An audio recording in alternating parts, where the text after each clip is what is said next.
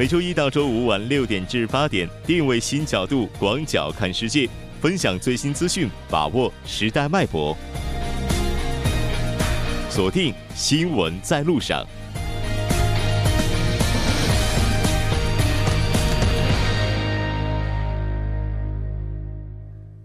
好的，欢迎回来，这里是正在为您直播的 TBS EFM 调频一零点三新闻在路上。在今天第二部节目开始之前，先为您带来一则好消息：TBS EFM 为了响应二零一八年平昌冬奥会以及残奥会的举办，从一月二十九号到三月二十三号期间，将扩大收听服务，电波会覆盖平昌、江源等地。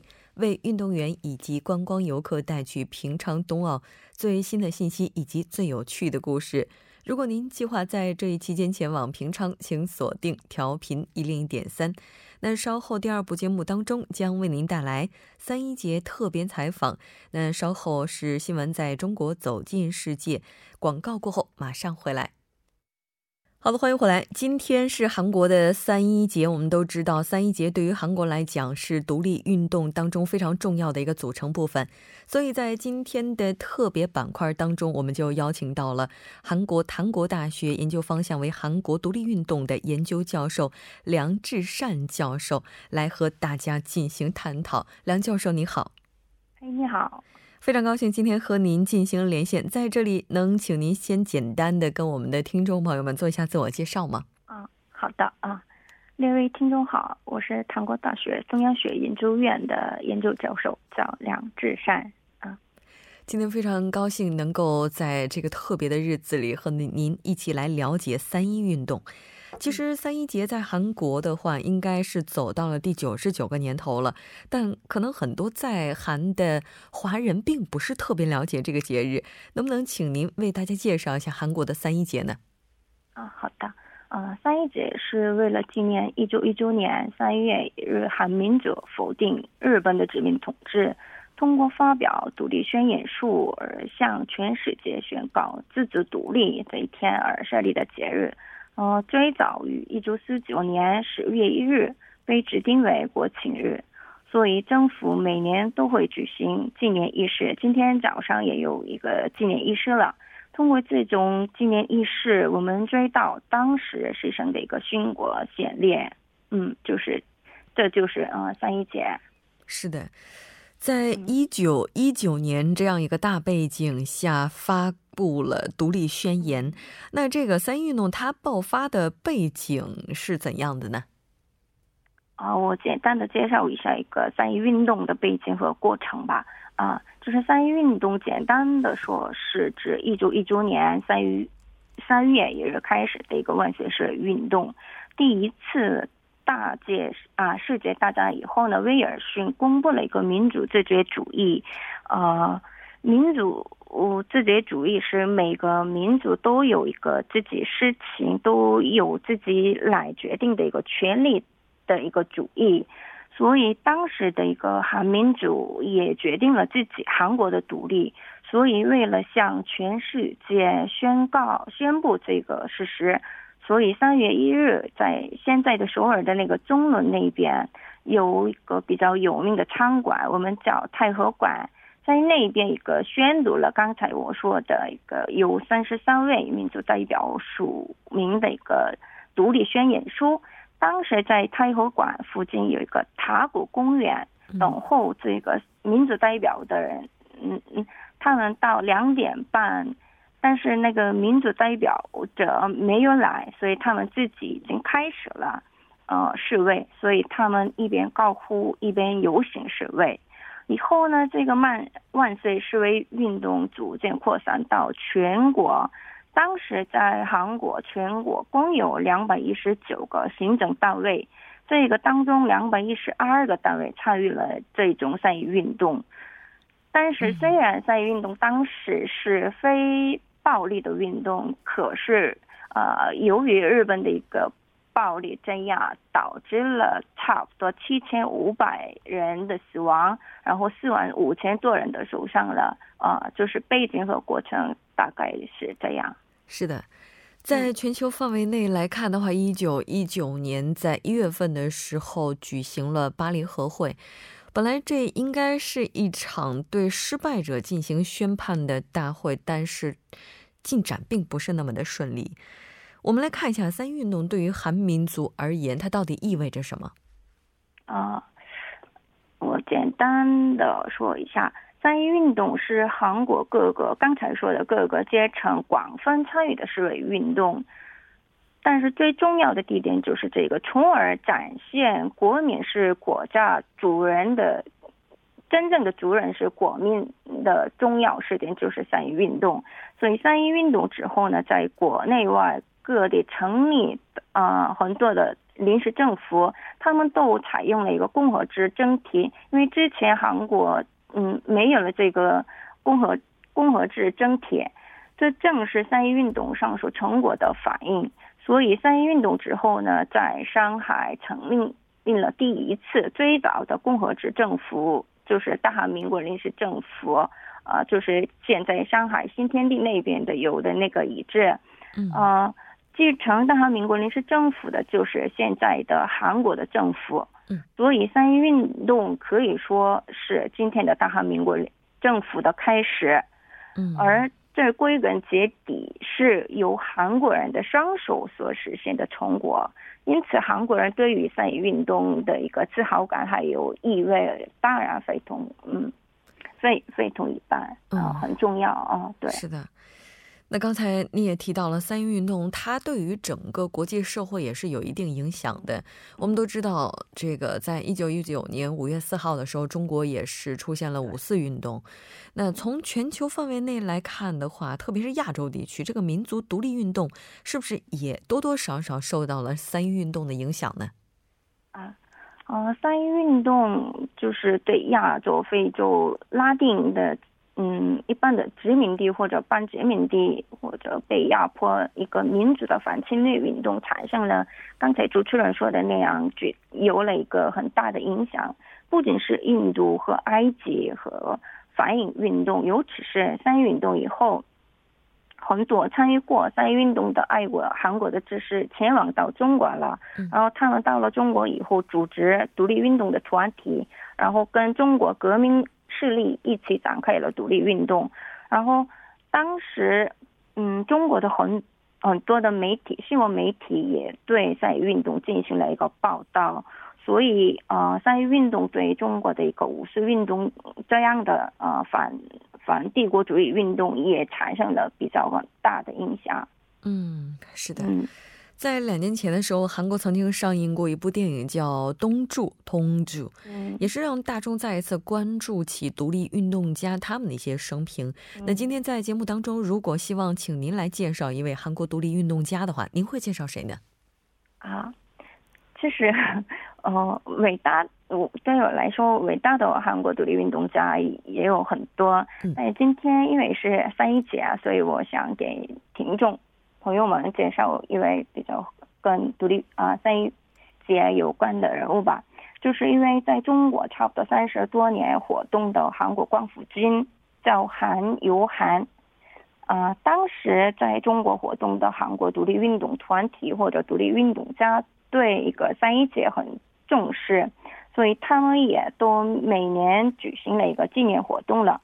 特别韩永涵这个人曾经在三一节的时候创作自己的作品，比如说《阿里郎》《韩国义勇士》《国境之夜》等公演，然后把这个作品搬上舞台了。嗯，呃，以后呢，尤其是这个《阿里郎》很重要的作品，因为呢，作为一个韩国最早的歌剧而广，嗯。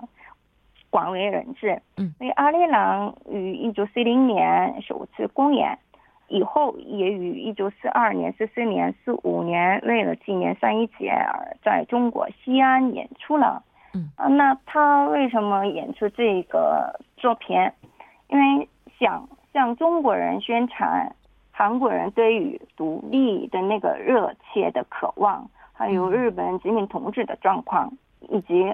韩国和中国这个中韩两国联合抗日的表现等的内容，嗯，所以然后呢，把公演所得到的所有的收入都用于救济中国的战争孤儿，嗯。啊，因为他们是未来的抗战的一个新生力量。是的，哦，对，所以公演以后呢，很多的中国人才知道了啊，当时的韩国的一种惨状，然后对此啊，嗯，表，呃，那表那个很深的同情，然后中国人开始了支持支援韩国的独立运动，嗯，就这样，抗日战争期间，韩国和中国互相联合，终于呃取得了胜利。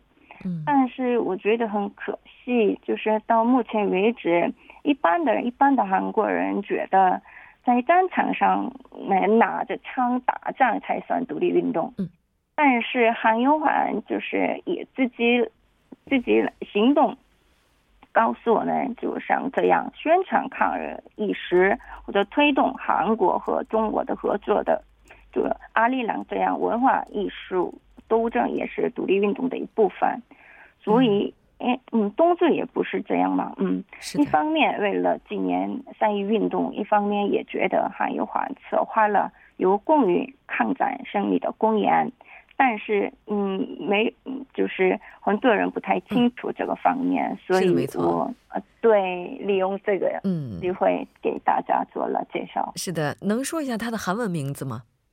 韩有汉，韩有汉，对，他和东柱、东柱都告诉了我们，并不是只有枪杆子，并不是只有战争，我们才能够和别人去进行抗争。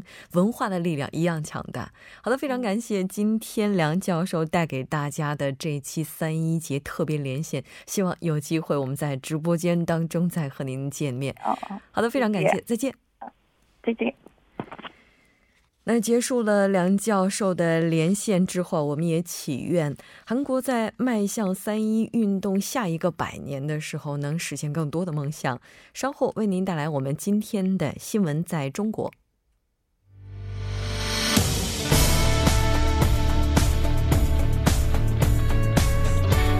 您现在收听的是《新闻在路上》。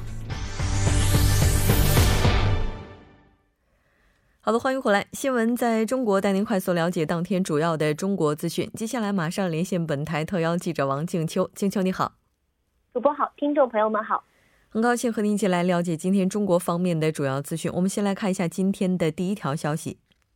好的，国务院台办、国家发展改革委等部门出台关于促进两岸经济文化交流合作的若干措施。主播。是的，中国国务院台办、中国国家发展改革委等二十九个部门在昨天发布了关于促进两岸经济文化交流合作若干措施，自公布之日起实行。我们来看一下相关的报道。好的，若干措施深入贯彻党的十九大精神和习近平总书记对台工作的重要思想，秉持两岸一家亲的理念，扩大两岸经济文化交流合作，率先同台湾同胞分享大陆发展的机遇。若干措施涵盖的产业、财税、用地、金融、就业、教育、文化、医疗等多个领域，共三十一条具体措施。其中涉及加快给予台资企业与大陆企业同等待遇的措施有十二条，包括台资企业参与“中国制造 2025” 行动计划适用与大陆企业同等政策；台湾有关的机构可与大陆开展合作，为台湾同胞提供小额支付服务、征信服务等等。涉及逐步为台湾同胞在大陆学习、创业、就业和生活提供与大陆同胞同等的待遇措施十九条，包括台湾同胞可报名参加五十三项专业技术人员职业资格考试和八十一项技能人员职业资格考试，台湾人士参与大陆影视制作以及大陆有关机构引进台湾影视剧不受数量限制等等。主播，嗯，那这个措施出台对于。两岸经济文化交流有什么样的好处呢？那若干措施的出台呢，将有助于台资企业降低生产经营的成本，加快转型升级，拓展内需市场，来推助台资企业在大陆扎根发展，并为台湾同胞在大陆学习、创业、就业和生活提供更多的便利，创造更好的条件，有利于扩大和深化两岸经济文化交流合作，增进两岸同胞的亲情和福祉。主播，嗯。这条关注到这儿，我们再来看一下下一条消息。财政部和税务总局加大对公益性捐赠的税收支持力。主播，嗯，那由中国财政部以及中国税务总局发布的这一条政策，将有利于加大对公益性捐赠的税收支持力度。我们来看一下具体的报道。是的，财政部和税务局呢总局是近日联合发布了一个关于公益性捐赠支出企业所得税税前结转扣除有关政策的通知，明确公益性捐赠支出企业所得税税前结转扣除政策规定。通知明确，企业发生的公益性捐赠支出未在当年税前扣除的部分，准予结转以后三年内在计算应纳税所得额时扣除，进一步加大对公益性捐赠的税收支持力度。另外呢，通知还明确结转扣除的具体计算方法、当年扣除限额规定、结转扣除顺序等事项，便于纳税人更好的理解和遵从。主播，那这个政策它的执行时间是从哪个时间段开始进行计算呢？那政策的执行时间呢，自二零一七年的一月一日起，确保纳税人在今年五月底前进行的二零一七年年度企业所得税。汇算清缴时即可享受结转扣除政策，同时呢，为最大的限度来保障纳税人权益，并做好与中华人民共和国慈善法的衔接。通知规定，二零一六年九月一日至二零一六年的十二月三十一日所发生的公益性捐赠支出，未在二零一六年税前扣除的部分，也可以按照通知的规定来行呃执行。那上述公益性捐赠结转扣除政策的出台实施呢，将进一步加大对公益性捐赠行为的税收政策支持，有利于我国慈善事业的健康发展。主播，嗯，是的。当然，也希望这个政策执行的时候呢，能够清除一些死角，不要被其他的一些非法行为所利用。我们再来看一下下一条消息。好的，九寨沟的部分景观三月恢复开放，今天发布正式方案。主播。我们看到有这样一条消息，说是九寨沟三月八日起部分恢复开放。那目前这条消息在网上也是传开了，并且呢，根据这个消息呢，也是称三月份的门票售价仅仅为四十元人民币。这个说法是否属实呢？那昨天呢，记者登录了九寨沟的官方网站，发现呀，景区门票预订功能仍未恢复。阿坝州旅游网的工作人员透露。目前的网站呢还没有接到未呃恢复售票的通知。根据介绍，该网站呢隶属于阿坝州委州政府的阿坝州文化旅游发展创建运营，是预订九寨沟景区门票的唯一渠道。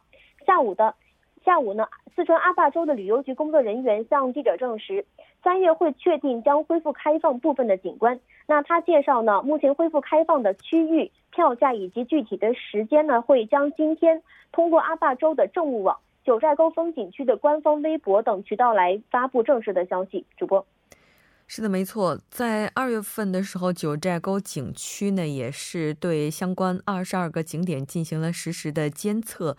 目前了解到，大部分的景点已经恢复了往日的生机。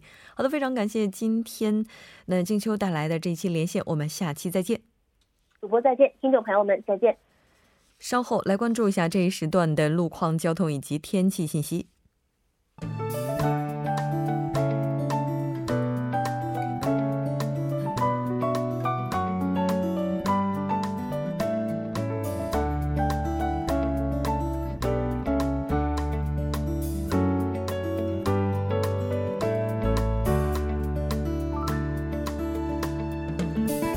晚间六点四十九分，依然是由程琛为大家带来这一时段的路况及天气信息。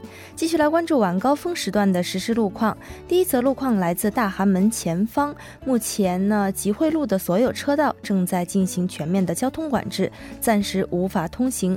同时，在世宗大路大韩门前方至首尔市议会这一路段呢，目前两个车道的车辆正在进行交错通行，请途经的车主们小心驾驶或者提前。选择其他路线。好的，继续来关注天气。从昨天夜间开始呢，随着一股冷空气的到来，今天全国回暖的节奏被打乱，大部分地区的气温呢迅速下跌，多数地区的气温普遍下降了四到八度，局部地区的降温降幅超过了十度。展望本次冷空气的后期回暖仍是大势所趋，冷暖切换速度快，周末两天的最高气温将会迅速回升至零上十度。那么首尔市未来二十四小时的天气预报是这样的：今天夜间至明天凌晨晴，最高气温零下，最低气温零下五度；明天白天晴转多云，最高气温五度。好的，以上就是这一时段的天气与路况信息，我们稍后再见。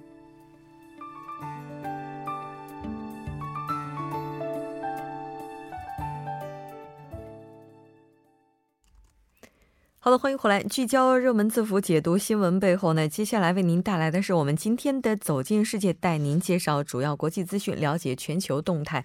马上连线特邀记者夏雪，夏雪你好，主持人你好，非常高兴和您一起来了解今天国际方面的主要资讯。我们先来看一下今天的第一条消息。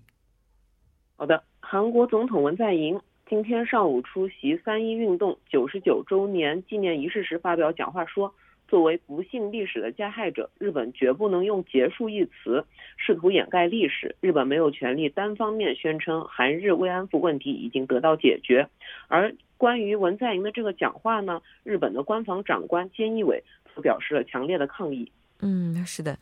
那这条消息我们在今天韩国新闻的时候也已经简单的了解到了。来看一下文总统目前的一些态度。哦，好的。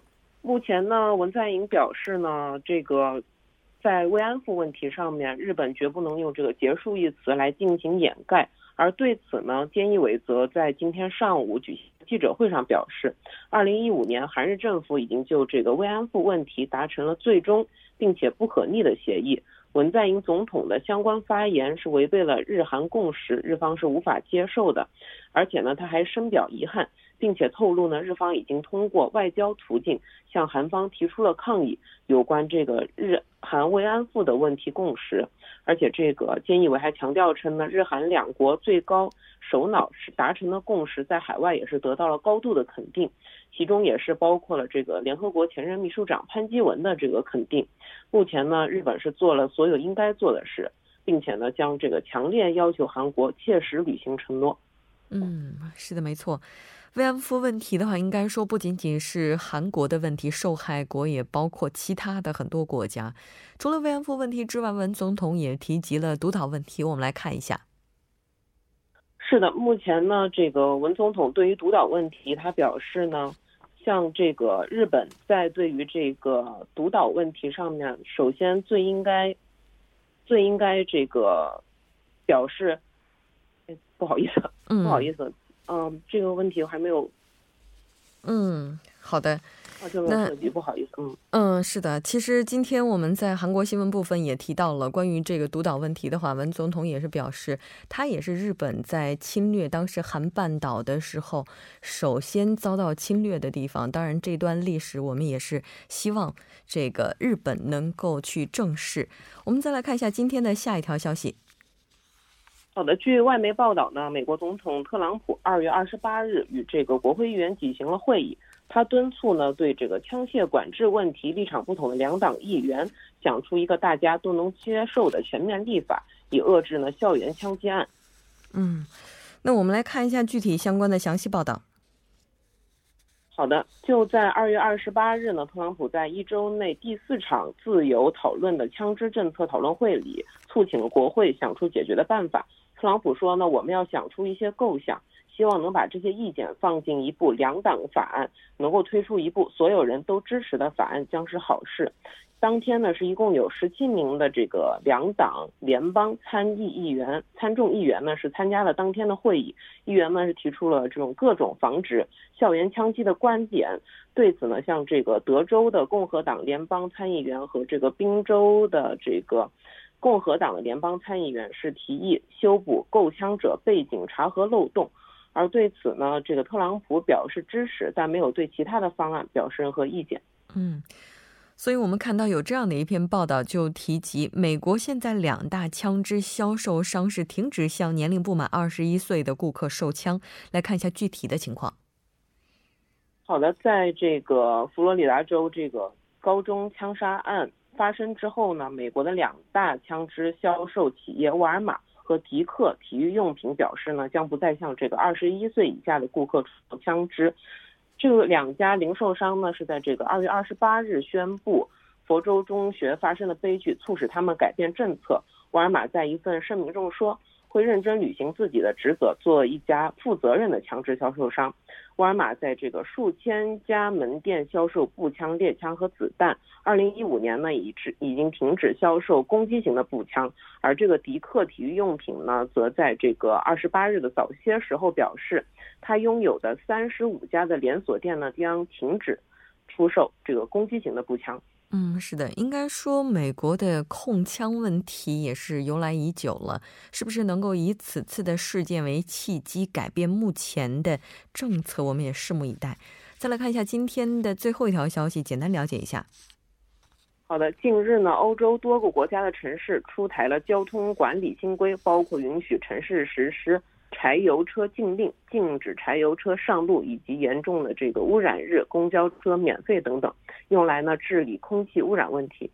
是的，我们了解到德国的一些城市呢是实施柴油车禁令，意大利的罗马从二零二四年起禁止柴油车上路等等等等。好的，非常感谢今天夏雪带来的这期连线，我们下期再见。好的，下期见。那到这里，我们今天的第二部节目就是这些了。稍后整点过后，马上回来。